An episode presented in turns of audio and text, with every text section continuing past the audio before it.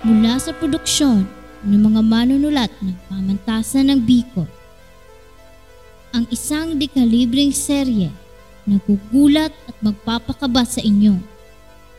Mula sa orihinal na obra, inihahandog na Uno Productions sa pagbibida ni na Danny Luzada, John Aja Maravili, at Aliana May Gonzaga. Tagpo at kaganapang babago sa takbo ng mga araw niyo.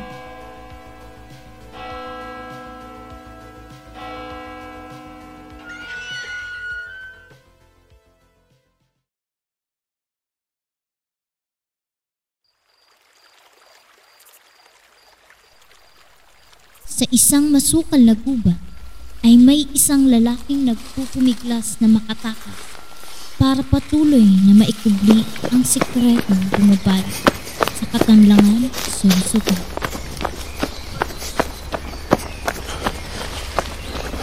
Asan ka na? Huwag ka nang magtago. Duwag! Tungkol sa labi. Kaya tantanan mo na ako.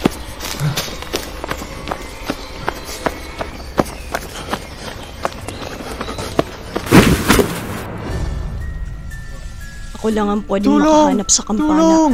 Ako lang! Huwag po. Pag-iusap. Huwag po.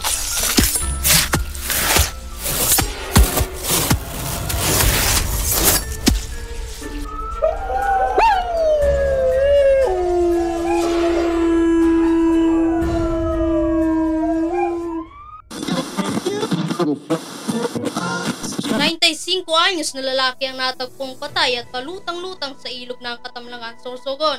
Ayon sa autopsy, nakatamo ang di kilalang lalaki ng siyam na saksak sa dibdib. Ang tugon ng pulisya, isang tipikal na awayan sa lupa na umabot sa patayan. Natatandaan na ngayon ang ikasampung taon matapos matagpuan ng bangkay ng lalaki sa Sorsogon. Pakinggan ulit natin ang pahayag ng nakakita ng bangkay na si Hector Miranda. Galing kami sa palaisdaan nang makita namin yung bangkay. Inaho namin ng kumpare ko yung katawan, yung muka, di namin makilala. Kaya tinawagan na namin si Kapitan para humingi ng tulong. Yan po ang kanyang panayam, sampung taon na ang nakakaraan. Ang kasong ito mapanghanggang ngayon ay hindi pa naririsolba at palaisipan pa rin sa nakararami kung sino ang lalaking natagpuang patay. Spekulasyon ng isang babaylan, ang pangyayaring ito ay may kinalaman sa mahiwagang kampana na hindi pa natatagpuan. Dito na nagtatapos ang balik na balita sa araw na ito.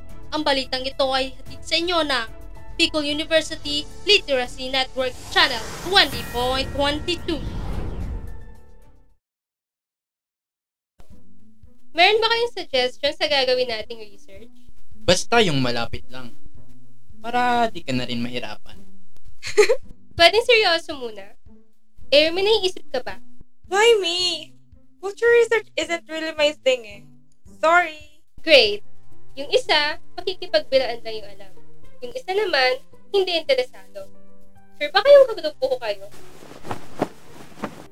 Huwag ka magalit, babe. Research lang naman to.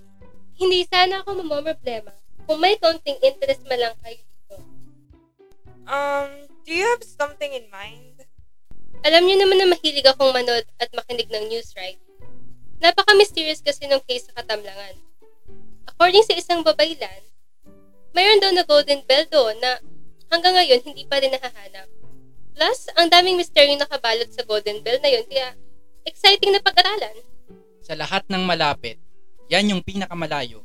Now na meron tayong tentative topic, saka ka naman nagko-complain. Ang layo-layo ng katamlangan. Seryoso ba kayo dyan?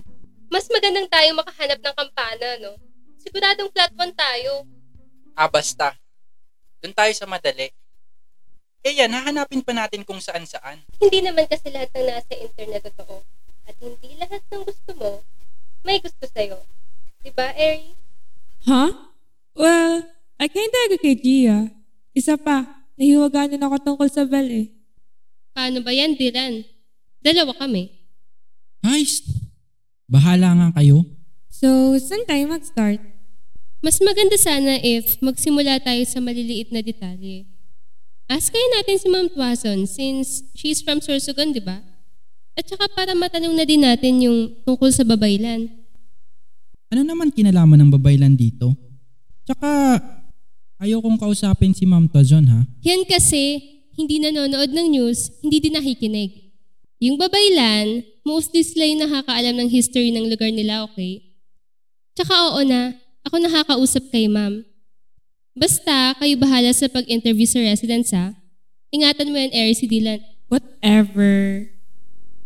Kagaya ng napagkasunduan, ay hindi nag-aksaya si Gia ng oras para kausapin si Profesor Tuazon sa mga nalalaman nito. Good morning, Ma'am Tuazon. Good morning, Iha. Ma'am, I would like to learn from you po sana. The roles of babaylan in a society po.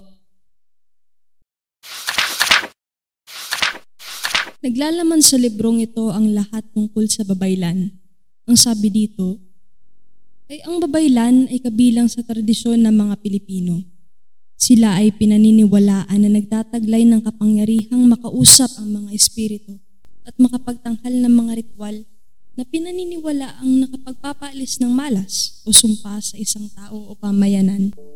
Ayon sa ilang mananaliksik, ang babaylan ay simbolo ng kapangyarihan at mataas na estado ng lipunan ng kababaihan. Pinapakita lamang nito na sa kulturang Pilipino, iginagalang at kinikilala ang kausayan at kakayahang makapanggamot at magpayo ng mga babaylan. Isa itong patunay na isang eglitaryo ang lipunang kinabibilangan ng mga katutubong Pilipino noon. Napakamakulay naman po pala ng pinagmulan nito. By the way, ma'am, meron po bang local term ang babaylan sa Sorsogon? Ah, sa Sorsogon kayo magre-research? Doon nakatira ang biyanan ko. Technically, wala nang babaylan sa Pilipinas na nare-relate lang sa mga folk healers tulad ng sa Sorsogon, which is para bulong or para santiguar. Thank you so much po sa oras na nilaan niyo, ma'am. Walang anuman iha, sana ay nakatulong ako sa research.